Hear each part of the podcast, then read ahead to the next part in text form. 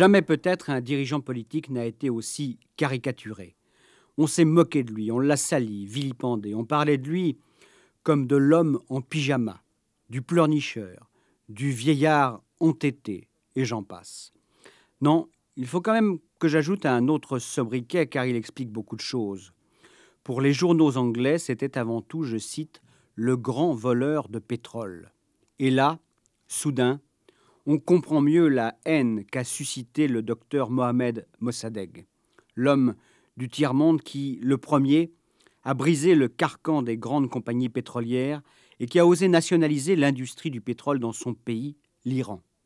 Un exemple, on le sait aujourd'hui, qui sera extrêmement contagieux et qui fera de Mossadegh un homme à abattre d'urgence, au sens propre comme au sens figuré.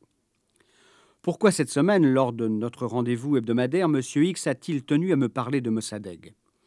Parce que son histoire, m'a-t-il dit, illustre à la perfection l'interventionnisme occulte des grands pays lorsqu'ils jugent, à tort ou à raison, que leurs intérêts économiques sont menacés, et je vous assure que la démonstration de M. X m'a paru tout à fait éloquente.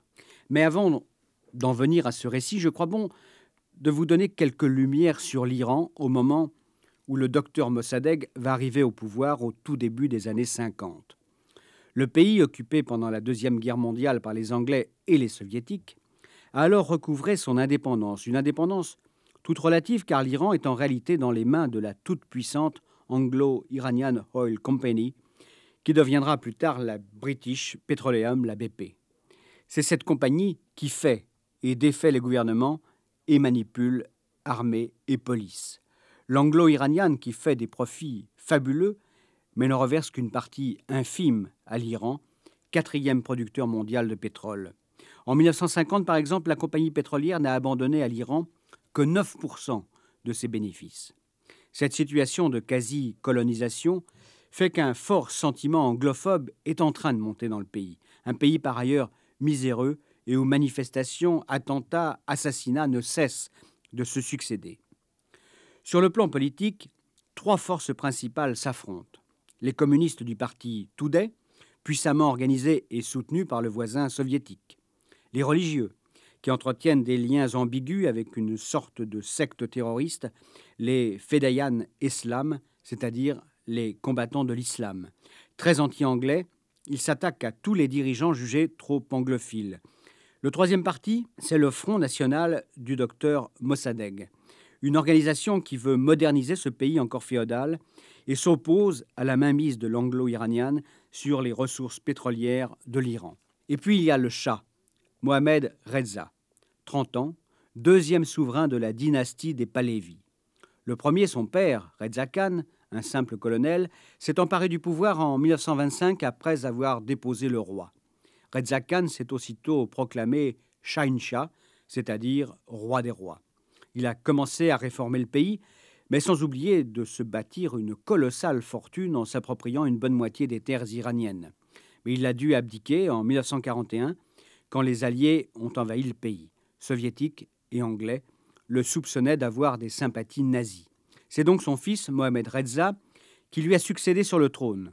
En principe, la Constitution fait de lui un souverain qui règne, mais ne gouverne pas. En réalité, nous le verrons, le chat reste rarement inerte et pèse de tout son poids sur les affaires de son royaume. Au début mars de 1951, le général Ali Razmara, Premier ministre sanguinaire corrompu et coquiner avec l'anglo-iranienne, tombe sous les coups des fanatiques de la secte des combattants de l'islam. Pour lui succéder, le Shah nomme un modéré. Mais les événements s'accélèrent soudain. Peu après l'assassinat de Razmara sur proposition du député Mossadegh, le Parlement vote à l'unanimité une proposition de loi sur la nationalisation de l'industrie pétrolière, tandis que la rue commence à s'agiter. Religieuses et communistes manifestent et exigent le départ du nouveau Premier ministre et la nomination à sa place du docteur Mossadegh. Le chat résiste jusqu'au 30 avril, mais sous la pression de la rue et des députés, il doit s'incliner et finir par nommer Mossadegh. L'aventure peut commencer, une aventure qui va tenir en haleine l'Occident pendant plus de deux ans.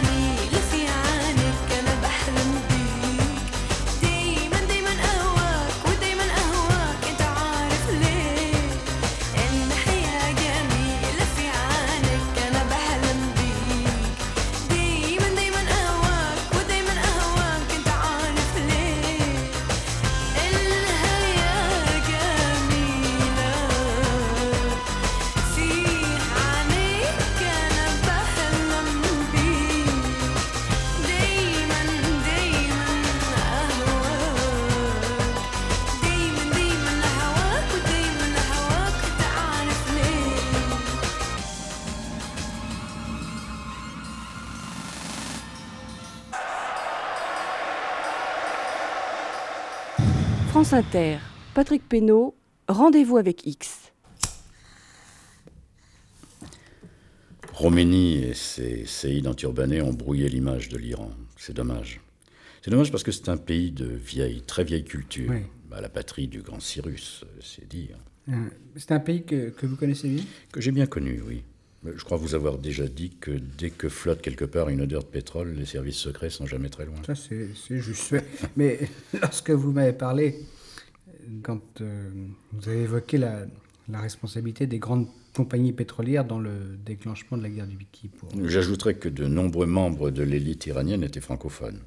En premier lieu, le docteur Mossadegh. Le chat aussi, hein, si je me souviens bien. Oui, vous avez raison, oui, mais revenons à Mossadegh. Il avait fait une partie de ses études à Paris, je crois, et en tous les cas, il parlait très bien notre langue. Et, et qui était-ce vraiment? Un aristocrate. Riche Très riche, oui. Comme tous les aristocrates iraniens. C'était avant tout un très grand propriétaire terrien. Donc pas spécialement un révolutionnaire. Non, pas du tout. Je dirais plutôt que c'était un nationaliste de progrès assez anticommuniste. Il appartenait à la dynastie des Qajars, celle-là même qui régnait sur l'Iran avant qu'un soudard du nom de Reza Pahlavi ne la chasse. Donc euh, Mossadegh euh, ne devait pas porter dans son cœur les Palévis. Très juste. Mais il ne faut pas y voir la raison essentielle des dissensions qui l'ont opposé au Shah. Non, c'est un peu trop facile de voir ça comme un problème de tribu. Car Mossadegh était vraiment un grand bonhomme, même si on a raconté n'importe quoi sur lui. Pour le discréditer. Sciemment, oui. Parce qu'il fallait absolument en faire un personnage ridicule et haïssable. C'est une pratique assez courante. On commence d'abord par la psychologie, on finit par les armes. Rappelez-vous qu'un peu plus tard, euh, lorsque Nasser, euh, à l'instar de Mossadegh, euh, osera nationaliser le canal de Suez, des dirigeants modérés de nos démocraties occidentales n'hésiteront pas à le comparer à Hitler. Hum, Hitler. Oui, ni plus ni moins. Mais on en reparlera tout à l'heure. Il faut quand même avouer, pour être tout à fait juste, que de son côté, Mossadegh en a rajouté un petit peu. Euh, Qu'est-ce que vous voulez dire? Ben, C'était un grand comédien. ah, C'est intéressant à raconter. Au moment où il est arrivé au pouvoir, Mossadegh avait sa carrière politique derrière lui.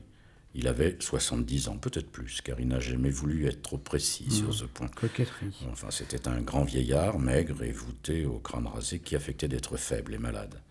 Quand il apparaissait en public, on avait l'impression qu'il allait s'écrouler d'un moment à l'autre. D'ailleurs, il était souvent soutenu par deux hommes. Et à votre avis, c'était une tromperie, ça? Oui, exactement, bien sûr. Le docteur Mossadegh se servait de sa supposée mauvaise santé comme d'une arme.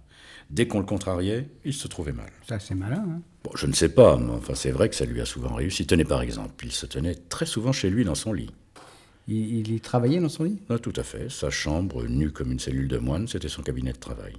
Il recevait ses visiteurs, même les plus illustres, en pyjama, calés par des oreillers sur un simple lit de fer. Ah, Ça devait être en effet assez étonnant. Ça. Oui, oui, c'était certainement ce vieillard faible et alité qui avait le dessus. Et vous êtes sûr qu'il euh, feignait? Absolument. On aurait pu dire de lui ce qu'on a dit plus tard d'un grand patron de presse que j'ai bien connu. Il avait une mauvaise santé de fer. C'est assez joli. Eh bien, je vous l'assure, c'était le cas de Mossadegh. Car lorsqu'il le voulait bien, il pouvait galvaniser les foules, parler en public pendant des heures. C'était un orateur assez étonnant qui tempêtait, pleurait, implorait. Donc populaire. immensément populaire. Lorsque, dès son accession au pouvoir, le docteur Mossadegh annonce la nationalisation du pétrole, une nationalisation votée par les députés, mais que le Shah a refusé de promulguer, c'est du délire dans tout le pays. Tout le petit peuple des paysans et des bazars applaudit. C'en est fini de l'exploitation de l'Iran par les compagnies étrangères. Mais ces, ces compagnies, justement, euh, puissantes compagnies, que- comment réagissent-elles? Bah, il faut surtout parler de l'anglo-iranienne, la grande compagnie pétrolière anglaise, celle qui règne sur l'immense raffinerie d'Abadan. Eh bien, comme il faut s'y attendre, la réaction est très violente. L'anglo-iranienne crie au voleur et derrière elle, il y a toute l'Angleterre, indignée par ce qu'elle considère comme une spoliation. Ouais. On comprend l'indignation. euh. Mais concrètement, euh, que peuvent faire les Anglais? Bah, D'abord, ils en appellent aux instances internationales et saisissent le Conseil de sécurité et la Cour de la Haye. Mais le docteur Mossadegh fait le voyage de New York et il obtient un vrai triomphe devant l'Assemblée des Nations Unies. Puis il va à la Haye. Tribunal euh, international. Absolument. Et là, il, oui, oui. Et là, il plaide lui-même et en français la cause de son pays. Et la Grande-Bretagne est déboutée. C'est pas mal pour euh, un faible vieillard. Alors, les, les Anglais sont donc obligés, j'imagine, de, de changer de stratégie. Oui. Et ils durcissent leur position et entreprennent d'asphyxier l'Iran. De quelle façon? En fermant le robinet du pétrole, le principale ressource du pays. Eh, Mais si, si l'industrie pétrolière est nationalisée, ce, sont les Iraniens qui détiennent la clé de ce robinet, si je puis dire. Eh bien non. Non, parce que les gens de l'anglone iranienne se sont bien gardés de former des techniciens autochtones. Et pour quelle raison? Pour, euh, pour garder la maîtrise de l'exploitation? Mais celle du raffinage aussi. Conclusion, sans les Anglais, pas ou peu de pétrole. Ouais, mais Les Iraniens euh, peuvent faire venir euh, d'autres techniciens d'autres À pays. condi- condition de les trouver. Or, la plupart sont occidentaux. Et toute l'industrie du pétrole fait bloc derrière les dirigeants de l'anglo-iranienne. Solidarité occidentale. Enfin, parce que, enfin, quand même, l'initiative de Mossadegh aurait pu donner des idées aussi, c'est ça, hein, qu'il craignait à d'autres pays. C'est ça, oui, oui, tout à fait. Il faut donc étrangler l'Iran et l'amener ainsi à capituler. C'est la guerre. Quasiment. Et on dissuade fermement les petits malins qui voudraient quand même acheter du pétrole iranien. Un pétrolier italien qui voulait violer ce blocus de fait est tout simplement arraisonné par la Royal Navy. Ouais, ouais, sous le prétexte qu'il transporte du pétrole volé. Et à mon avis, là, Mossadegh, euh, un peu enivré par le succès qu'il a remporté à New York et à La Haye, euh, n'a pas vraiment pris la mesure de la puissance qu'il affrontait. Et ça va finir par lui coûter très très cher.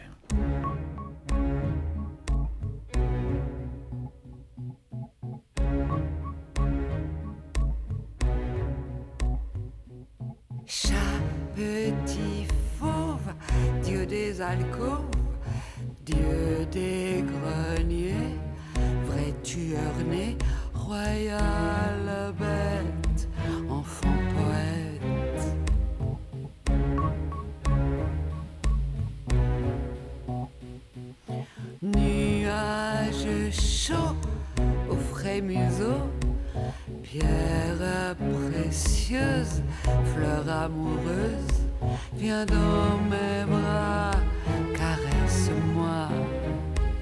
Chat, doux démon, dragon mignon, athlète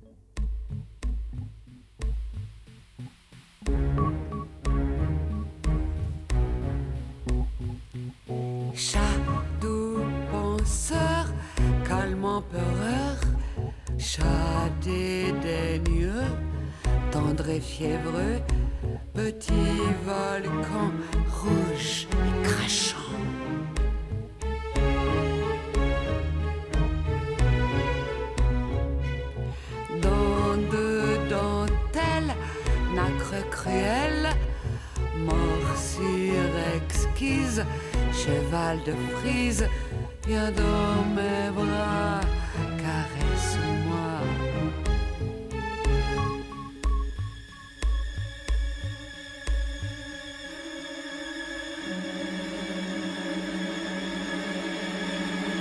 Chat tout puissant, parfum grisant, œil de sorcier, bijoux dorés, de bandit, rouston joli.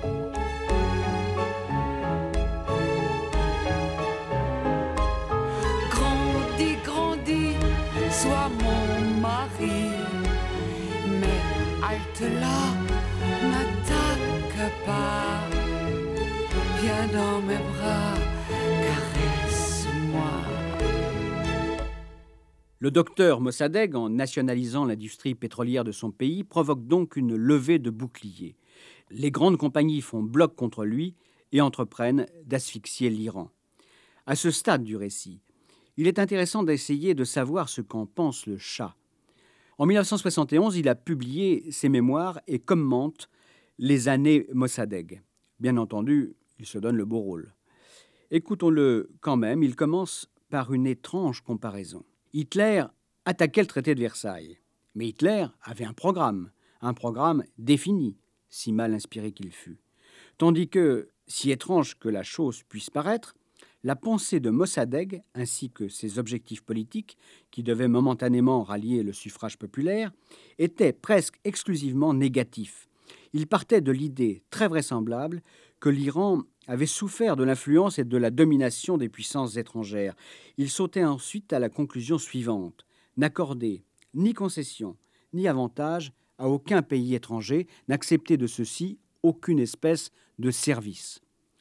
Pour le chat, il s'agit donc d'un négativisme radical. Plus loin, le chat poursuit Mossadegh aurait pu s'inspirer de ma fermeté, il aurait pu obtenir, en tenant la dragée haute à l'anglo-iranienne, un traité avantageux. Au lieu de quoi Il laissa les Anglais lui gagner à la main, il passa tout le temps de son ministère à combattre l'anglo-iranienne en amateur. Naturellement, c'est un jugement qu'il faut prendre avec prudence, surtout lorsqu'il est prononcé par un homme qui va jouer un grand rôle personnel dans cette affaire. Mais n'allons pas trop vite et retrouvons Monsieur X. Le docteur Mossadegh n'était pas un naïf, loin de là. Mais je vous l'ai dit, il n'a pas mesuré l'importance de la coalition qui se dressait contre lui. C'est-à-dire la, la coalition des intérêts pétroliers internationaux. Et des États occidentaux, car très vite, les Américains s'inquiètent. Ce Mossadegh donne vraiment un mauvais exemple. J'ajouterai autre chose, les États-Unis sont obligés de faire cause commune avec les Anglais. Solidarité atlantique oblige. Mais ils se disent aussi qu'à l'occasion de cette crise, ils pourraient peut-être bien mettre pied dans cette chasse gardée des Anglais. Donc avoir leur part de cette manne pétrolière. Bien entendu, oui, oui. Mais les États ne sont jamais désintéressés. Alors revenons à, à- à ces manœuvres d'étranglement. Donc très vite, sans vente de pétrole, sans les royalties de l'anglo-iranienne, les caisses iraniennes sont vides. Et les difficultés de toutes sortes s'accumulent pour Mossadegh. Donc il est acculé. Oui, mais c'est un très fin politique et il réagit à sa façon en exigeant du Shah les pleins pouvoirs. Mais qu'est-ce que ça aurait changé dans cette histoire Mossadegh voit clair, il sait que le Shah, qui ne l'a nommé qu'à regret, va se débarrasser de lui à la première occasion. Or, Reza Pahlavi dispose du soutien des généraux sur lesquels il a la haute main. Conclusion, Mossadegh demande le contrôle de l'armée, c'est-à-dire le portefeuille du ministère de la Guerre. En plus de sa responsabilité de Premier ministre. Oui, oui, oui. Et la réponse euh, du chat, quelle était Un refus catégorique et Mossadegh en tire aussitôt la conséquence, il démissionne. C'est une manœuvre. Bien sûr, Mossadegh sait qu'il a le soutien du peuple. Et il joue le peuple contre le chat. C'est ça. Et il gagne. Car lorsque le Shah nomme un nouveau Premier ministre proche de l'Angleterre, aussitôt les manifestants communistes et islamistes descendent dans la rue. Des émeutes éclatent, il y a des morts, des centaines de morts. Mais les manifestations ne cessent pas pour autant. Et le Shah doit rappeler Mossadegh, qui obtient enfin les pleins pouvoirs qu'il réclamait. Victoire totale, donc. Oui. Et le bras de fer avec les Anglais recommence de plus belle. Mais Mossadegh va commettre sa première grande faute. Expliquez-moi ça. Après avoir obligé le chat à le rappeler, il se trouve en position de force. Logiquement, il devrait pouvoir engager des négociations avec l'anglo-iranienne dans les meilleures conditions possibles. Mais non, il se montre de plus en plus intransigeant. Et vous avez une explication? Eh bien, je crois que c'est parce qu'il s'imagine que l'Occident ne peut pas se passer durablement de pétrole iranien. Or, c'est faux. Les compagnies pétrolières ont compris que la crise serait longue. Donc, elles ont anticipé. Elles poussent la production en Arabie saoudite, au Koweït, et elles compensent ainsi l'absence du pétrole iranien. Du coup, la marge de manœuvre de Mossadegh se trouve soudain réduite. Et Pourtant, vous m'avez dit que c'était un homme très habile. Certes, oui, mais il devait tenir compte de son opinion, de tous ces gens qui étaient descendus dans la rue pour le soutenir, et qui n'auraient pas compris qu'il fasse des concessions aux Anglais. Donc il était obligé de poursuivre cette folle course en avant. Une course qui va d'ailleurs le conduire à rompre les relations diplomatiques avec la Grande-Bretagne. C'est donc un considérable dur- durcissement. Et de l'autre côté, on est aussi décidé à en finir. En Angleterre, c'est Churchill qui vient de revenir au pouvoir. Et vous le savez, ce n'est pas un tendre. Pas sa réputation. Ouais. Quant aux États-Unis, en cette fin 1952, il se donne un nouveau président, le républicain, Ike Eisenhower. Ike va se choisir un secrétaire d'État, Foster Dulles, qui a lui-même la réputation d'être un dur, et qui a la particularité d'avoir un frère dont je vous ai souvent parlé, Allen Dulles, le patron de la CIA. Encore la CIA. Eh oui, encore. Et dès lors, les choses vont se précipiter pour le plus grand malheur du docteur Et Mossadegh. donc, euh, avec le concours de la CIA, si j'ai bien compris. Et naturellement. Vous savez bien qu'on la retrouve derrière presque tous les sales coups de ce dernier demi-siècle. Avec quelquefois d'ailleurs notre soutien, mais enfin ça c'est autre chose. Alors, comment ça se passe exactement? Ben, la première offensive euh, ressort de la propagande. Il s'agit d'abord, je vous l'ai dit, de présenter Mossadegh comme un vieillard fou, un clown. Mais très vite, cette opération de propagande qui déferle dans tous les journaux contrôlés par le capitalisme occidental va prendre un aspect encore plus insidieux. Peu à peu, on va laisser entendre que Mossadegh est manipulé par Moscou et qu'il va donc faire de l'Iran un nouveau pays communiste. et, et à votre avis, à ce moment-là, est-ce qu'il y a un fond de vérité là-dessous? Non, et je vais vous le démontrer. Toutefois, c'est vrai que cette propagande pouvait se nourrir du fait que le Parti communiste, le Today, apparaissait comme un allié objectif de Mossadegh. Un allié seulement, un allié dans cette croisade pour l'indépendance économique. Car en réalité, Mossadegh était anticommuniste. C'est ce qu'on avait dit au début de cet Ouais, entretien. Et tout au long de sa vie politique, il n'a eu de cesse de combattre l'influence de Moscou. Et vous avez quand même des exemples euh, Nombreux, oui, oui, et à l'occasion, il n'a pas hésité à faire tirer sur les rassemblements communistes. Mais je vous en donnerai un, un seul exemple encore plus spectaculaire.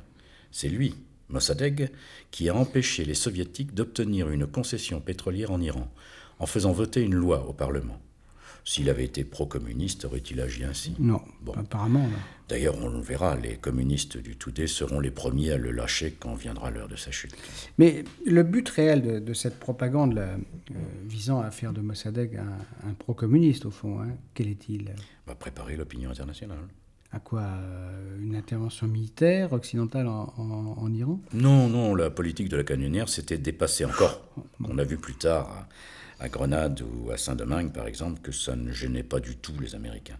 Mais, mais là, c'était plus compliqué, il fallait jouer plus fin. Donc agir euh, clandestinement. C'est ça. Le but, bien sûr, étant d'abattre au plus tôt cet empêcheur de tourner en rond qui menaçait de ruiner les compagnies pétrolières euh, si d'autres dirigeants se risquaient à l'imiter. Alors comment vont-ils faire? Oh, d'une façon très habile, en organisant un véritable complot, et surtout en s'assurant des complicités au plus haut niveau, c'est-à-dire au sommet même du pays.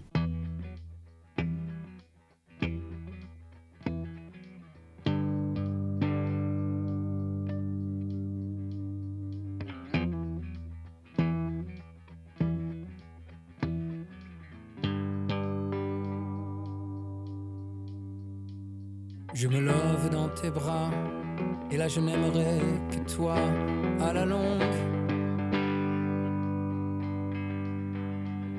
Là je t'aime dans tes bras, toi si tu ne que moi, on prolonge. Ton manège m'enchanté, tournoyé. autour du sentiment de s'y noyer. Et la terre mise à valser, sûr que le fond des cendriers n'est pas net. Toi, tu m'appelles au secours, ma chère folie et mon amour, ma planète. Et tu veux du silence, en veux-tu? Des années-lumière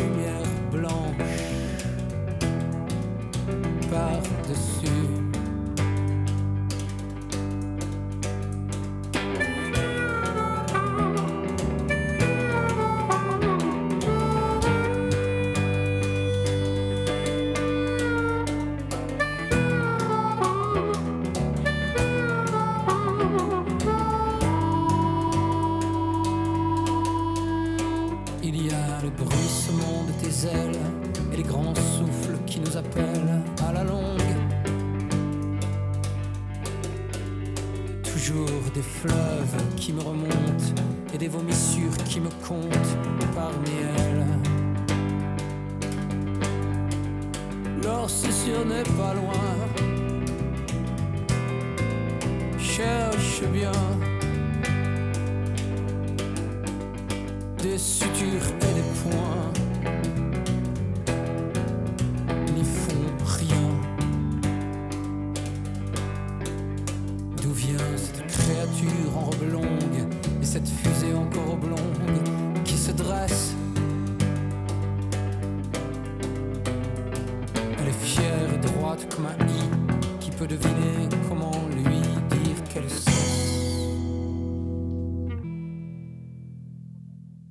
Monsieur X nous a dit que c'est la propagande occidentale qui a fait du docteur Mossadegh un communiste, un homme de Moscou. Sans doute. Il suffit de lire la presse de l'époque. Mais objectivement, il faut reconnaître que Mossadegh, peut-être pour contrebalancer l'hostilité des Occidentaux, avait amorcé un rapprochement avec l'URSS. Ainsi, je lis dans le journal Le Monde du 19 décembre 1983 un article de Paul Balta. En voici un extrait. Anticommuniste, Mossadegh ne veut pas du soutien du Toudet, mais il est tapé par la spirale. Il risque, malgré lui, d'être attiré dans l'orbite économique de Moscou et le différent pétrolier menace de dégénérer en conflit Est-Ouest. Au cours du premier semestre 1952, le commerce avec le Royaume-Uni a diminué de 65%, alors que les échanges avec l'URSS ont augmenté de 60%. Les États-Unis ne voient que ces chiffres et veulent ignorer l'accroissement des transactions avec la France et la RFA. Au début de 1953, lorsque Eisenhower s'installe à la Maison-Blanche, le sort de Mossadegh est scellé, sa chute n'est plus qu'une question de mois. La responsabilité des États-Unis dans la chute de Mossadegh semble donc bien établie selon mon confrère du Monde, ce qui confirme le récit de M. X que nous retrouvons pour la dernière partie de notre entretien. Est-ce que Mossadegh a vu le danger? Oui, même s'il l'a sous-estimé, c'est certain. Alors ce joueur, car c'était un joueur, risque un nouveau coup de poker. Il provoque un référendum au début du mois d'août 53 et se fait plébisciter par le peuple. Il obtient un score quasi stalinien de 99%. 99%. Ouais, en sa faveur, ouais. Ce que ne manque pas de souligner la presse du monde libre. C'est clair, Mossadegh est en train de tourner au dictateur. Mmh. Bah, ça en a les apparences, mais euh, à votre avis, c'est vrai ouais, Écoutez, je, ne vais pas prétendre que Mossadegh était blanc comme la colombe. Non, non, ce n'était pas tout à fait un vrai démocrate. Mais il se trouvait dans une situation critique. Et surtout, il lui fallait affirmer son autorité face au Shah qui jouait visiblement le jeu des Occidentaux. Face aussi à ses alliés communistes et religieux qui prenaient leur distance. Oui, mais en principe, ce, ce plébiscite euh, va tout changer. En tout cas, c'est ce qu'il croit, lui. Et fort de ce soutien populaire, il dissout le Parlement et demande une fois de plus au Shah les pleins pouvoirs. Mais ce qu'il ne sait pas, c'est que la machine conçue pour l'abattre vient de se mettre en place. Et tout va aller très vite. Alors, racontez-moi ça par le détail. Bah, et comme toujours, il y a l'apparence des choses et puis il y a la réalité. Alors commençons par l'apparence, c'est-à-dire ce que l'histoire avec un grand H a retenu. Soudain, vers la mi-août, le Shah passe à l'offensive. Il destitue Mossadegh et le remplace par le général Zaidi. Qui c'est celui-là? Un fidèle du Shah, un type qui, entre parenthèses, a flirté avec les nazis pendant la guerre. Ah. Joli personnage. hein. Ouais, à tel point que les Anglais ont dû l'enlever pour le neutraliser. Enfin, voilà donc le personnage que le chat met en place. Et, et Mossadegh euh, s'incline, Non, bien sûr que non. Mettez-vous à sa place, il vient d'être plébiscité. donc il résiste? Oui, et c'est ce qu'on attend de lui. Ah, Là, je comprends plus mal. Bah, écoutez, vous comprendrez mieux dans un instant. Mossadegh accuse le Shah. La nomination de Zaidi est illégale. Lui seul est Premier ministre. Et d'ailleurs, apparemment, Mossadegh continue à contrôler le pays et l'armée. Donc il peut penser qu'il a, qu'il a gagné. Oui. Et le Shah, euh, prudemment, a même quitté le pays. Il est d'abord parti pour Bagdad, puis il atterrit à Rome. À Téhéran, on commence à parler d'abdication et de république. Et C'est une ruse qui vise à endormir Mossadegh, car en même temps, il se passe des drôles de choses dans les bas quartiers de la capitale iranienne. Une drôle de chose, euh, c'est- c'est-à-dire Ben, Des truands, des chômeurs semblent avoir mystérieusement disparu. Où sont-ils donc passés? On ne doit pas tarder à le savoir. Brusquement, le 19 août, je crois, oui, c'est le 19 août, cette racaille réapparaît, mais elle n'est pas seule. Elle est accompagnée par la troupe. Et à la tête de la troupe, il y a le général Zaidi. Ça ressemble à un putsch, ça. Oui, un putsch. Et pendant que l'armée s'empare de la radio, ces étranges manifestants issus des bas quartiers courent les rues, tuent et rapinent sous prétexte d'éliminer les communistes, et tous les hommes qui portent une moustache sont abattus sauvagement. Pourquoi une moustache? À cause de Staline. Les militants du Toudé arboraient souvent une moustache en hommage à leur héros. C'est vrai qu'on était en, en, en 53 hein, Oui, oui. encore. Héros qui d'ailleurs venait de mourir quelques mois plus tôt. Donc c'est le carnage, et pas seulement Oui. parmi les moustachus. Absolument horrible. La maison de Mossadegh est attaquée à coups de canon, mise à sac, ses occupants sont massacrés. Et, et Mossadegh lui-même. Il a réussi à fuir la ville. Mais et bientôt, il va être arrêté dans sa maison de campagne et emprisonné. Et En tout cas, lui, il échappe à la mort. Mais ce qui est étonnant, euh, c'est que les, les nombreux partisans de, de Mossadegh, qui venaient de l'élire en plus à- avec ce score quasi stalinien, n'ont pas réagi. Bah, ils ont été pris par surprise. Les tueurs ont frappé les premiers. Et, et le chat À Rome, il se tient au courant en permanence pendant que Soraya profite de son bref séjour pour faire quelques achats. faut en profiter. faut bien joindre l'utile à l'agréable, n'est-ce pas? En tout cas, dès qu'il a l'assurance que Zaidi a réussi son putsch, Reza Pahlavi revient à toute bride abattue à Téhéran. À noter aussi, très curieusement, qu'un autre homme a regagné la capitale iranienne au moment même où les massacreurs envahissaient la rue. C'est l'ambassadeur américain. Ouais, je, je vois là où vous voulez en venir. Oui, oui. Le coup est parti de Washington, c'est une certitude. Je vais vous montrer comment. Il y a d'abord l'arrivée à Téhéran de deux hommes. L'un est un général américain, Schwarzkopf. Ah, c'est un nom qui me dit quelque chose. Vous avez raison, ce Schwarzkopf, c'est le père du général qui va commander sur place l'opération Tempête du désert pendant la guerre du Golfe. C'est à l'origine un policier qui s'est rendu célèbre en dirigeant l'enquête sur l'enlèvement du fils Lindbergh. Depuis, il est devenu une sorte de conseiller international en matière de police et de renseignement. Et à ce titre, il a beaucoup travaillé en Iran. Et qu'y a-t-il fait euh, exactement? Mais il a réorganisé les services de sécurité. Il s'est lié non seulement avec le Shah, mais aussi avec le général Zaidi. C'est curieux, non? Oui, très curieux. Et, et que vient-il faire euh, à Téhéran ce mois d'août 1953 Bah, c'est clair, il vient rendre visite à ses vieux amis. Oui. Schwarzkopf, officiellement, fait du tourisme, même si c'est cousu de fil blanc. Ça, je veux bien le croire. Et vous m'avez parlé aussi d'un deuxième homme. Exact. hein. L'autre s'appelle Kermit Roosevelt, un petit-fils de Theodore Roosevelt. Et c'est le chef des opérations de la CIA pour le Moyen-Orient. Il faut noter qu'après ces événements, il sera nommé vice-président de la Gulf Oil Corporation. Une récompense? Bien sûr. Et ça montre bien la connivence entre la CIA et les compagnies pétrolières. Roosevelt était déjà venu trois mois plus tôt préparer le terrain et prendre des contacts avec les truands locaux. Et il est revenu clandestinement sur le territoire iranien trois semaines avant le putsch. Il a aussitôt gagné la capitale et grâce à ses agents sur place, il s'est immergé dans les bas quartiers. C'est-à-dire qu'il s'est euh, dissimulé chez les truands? Oui, mais c'est là qu'il a organisé le coup. Comment? Bah, avec des dollars, beaucoup de dollars. Schwarzkopf aussi n'était pas venu les mains vides. On a parlé d'une dizaine de millions de dollars. Donc ces deux hommes, euh, Schwarzkopf et, et Roosevelt, se sont partagés le travail. À Schwarzkopf, les contacts en haut lieu, et puis euh, à Roosevelt, l'organisation de ces manifestations anti-Mossadegh de la pègre. C'est ça, c'est ça. Et en même temps, notez-le bien, on a assisté à l'arrivée concomitante en Suisse de quelques personnalités. Il y a d'abord eu Allen Dulles, Le patron de la CIA. lui-même. Puis l'ambassadeur des États-Unis en Iran est apparu.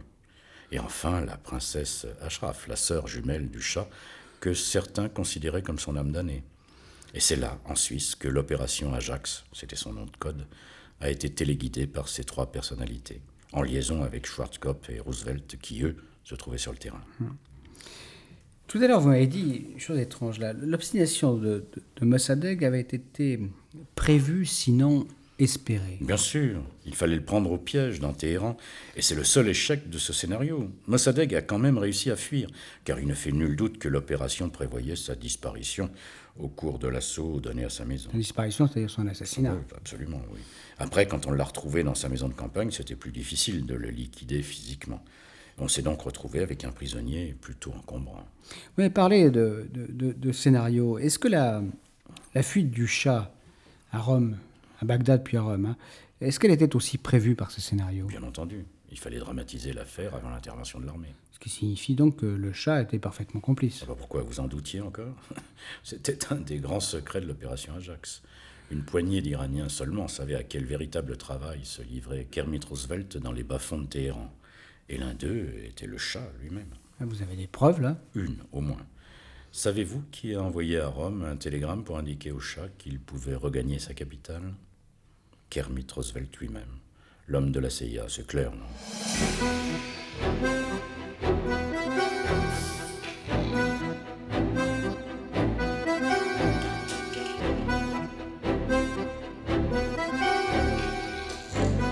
Cette version a été plus ou moins confirmée par l'enquête de deux journalistes américains, David Wise et Thomas Ross. Dans leur livre Le gouvernement secret des États-Unis, ils mettent en lumière le rôle joué à Téhéran par le général Schwarzkopf et l'agent de la CIA Kermit Roosevelt. Sur la responsabilité du chat, j'ai trouvé un document, une interview de Roosevelt publiée dans le Guardian en mars 1979. L'ancien agent secret admet que trois Iraniens seulement connaissaient les détails du complot, dont Reza Pahlavi. Il faut aussi remarquer que l'opération Ajax a largement profité aux Américains. Non seulement ils ont éliminé Mossadegh, mais ils ont obtenu l'exploitation de 40% du pétrole iranien. Business is business. Quant à Mossadegh, il a été jugé, condamné à la peine de mort, et curieusement, sa peine a été commuée en trois ans de réclusion. Le chat, sans doute, n'a pas osé en faire un martyr. Pour finir, je voudrais vous lire un extrait de la plaidoirie que Mossadegh a lors de son procès. C'est en quelque sorte son testament politique. Le seul crime que j'ai commis est la nationalisation du pétrole. J'ai lutté contre le plus grand empire du monde. J'ai lutté également contre la plus grande entreprise d'espionnage du monde. Mais ces gens que j'ai combattus veulent montrer au peuple d'Orient ce qu'ils réservent à un homme qui ose les braver. Je voulais maintenir la neutralité de l'Iran entre les deux blocs, occidental et oriental, afin de ne fournir ni à l'un ni à l'autre l'occasion de détruire notre pays. À samedi prochain avec Monsieur X.